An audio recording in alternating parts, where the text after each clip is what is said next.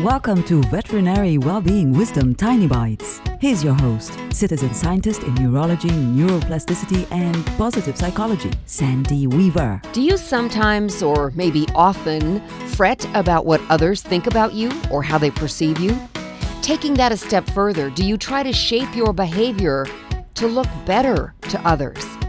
In other words, you choose your behavior in a certain situation based on what you think someone else will think about your decision.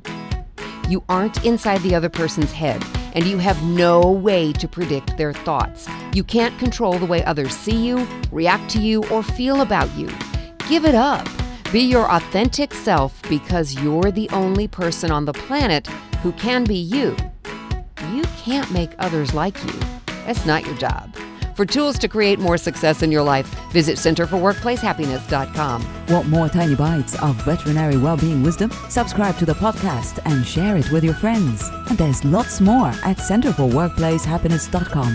Here's to your well-being, one tiny bite at a time.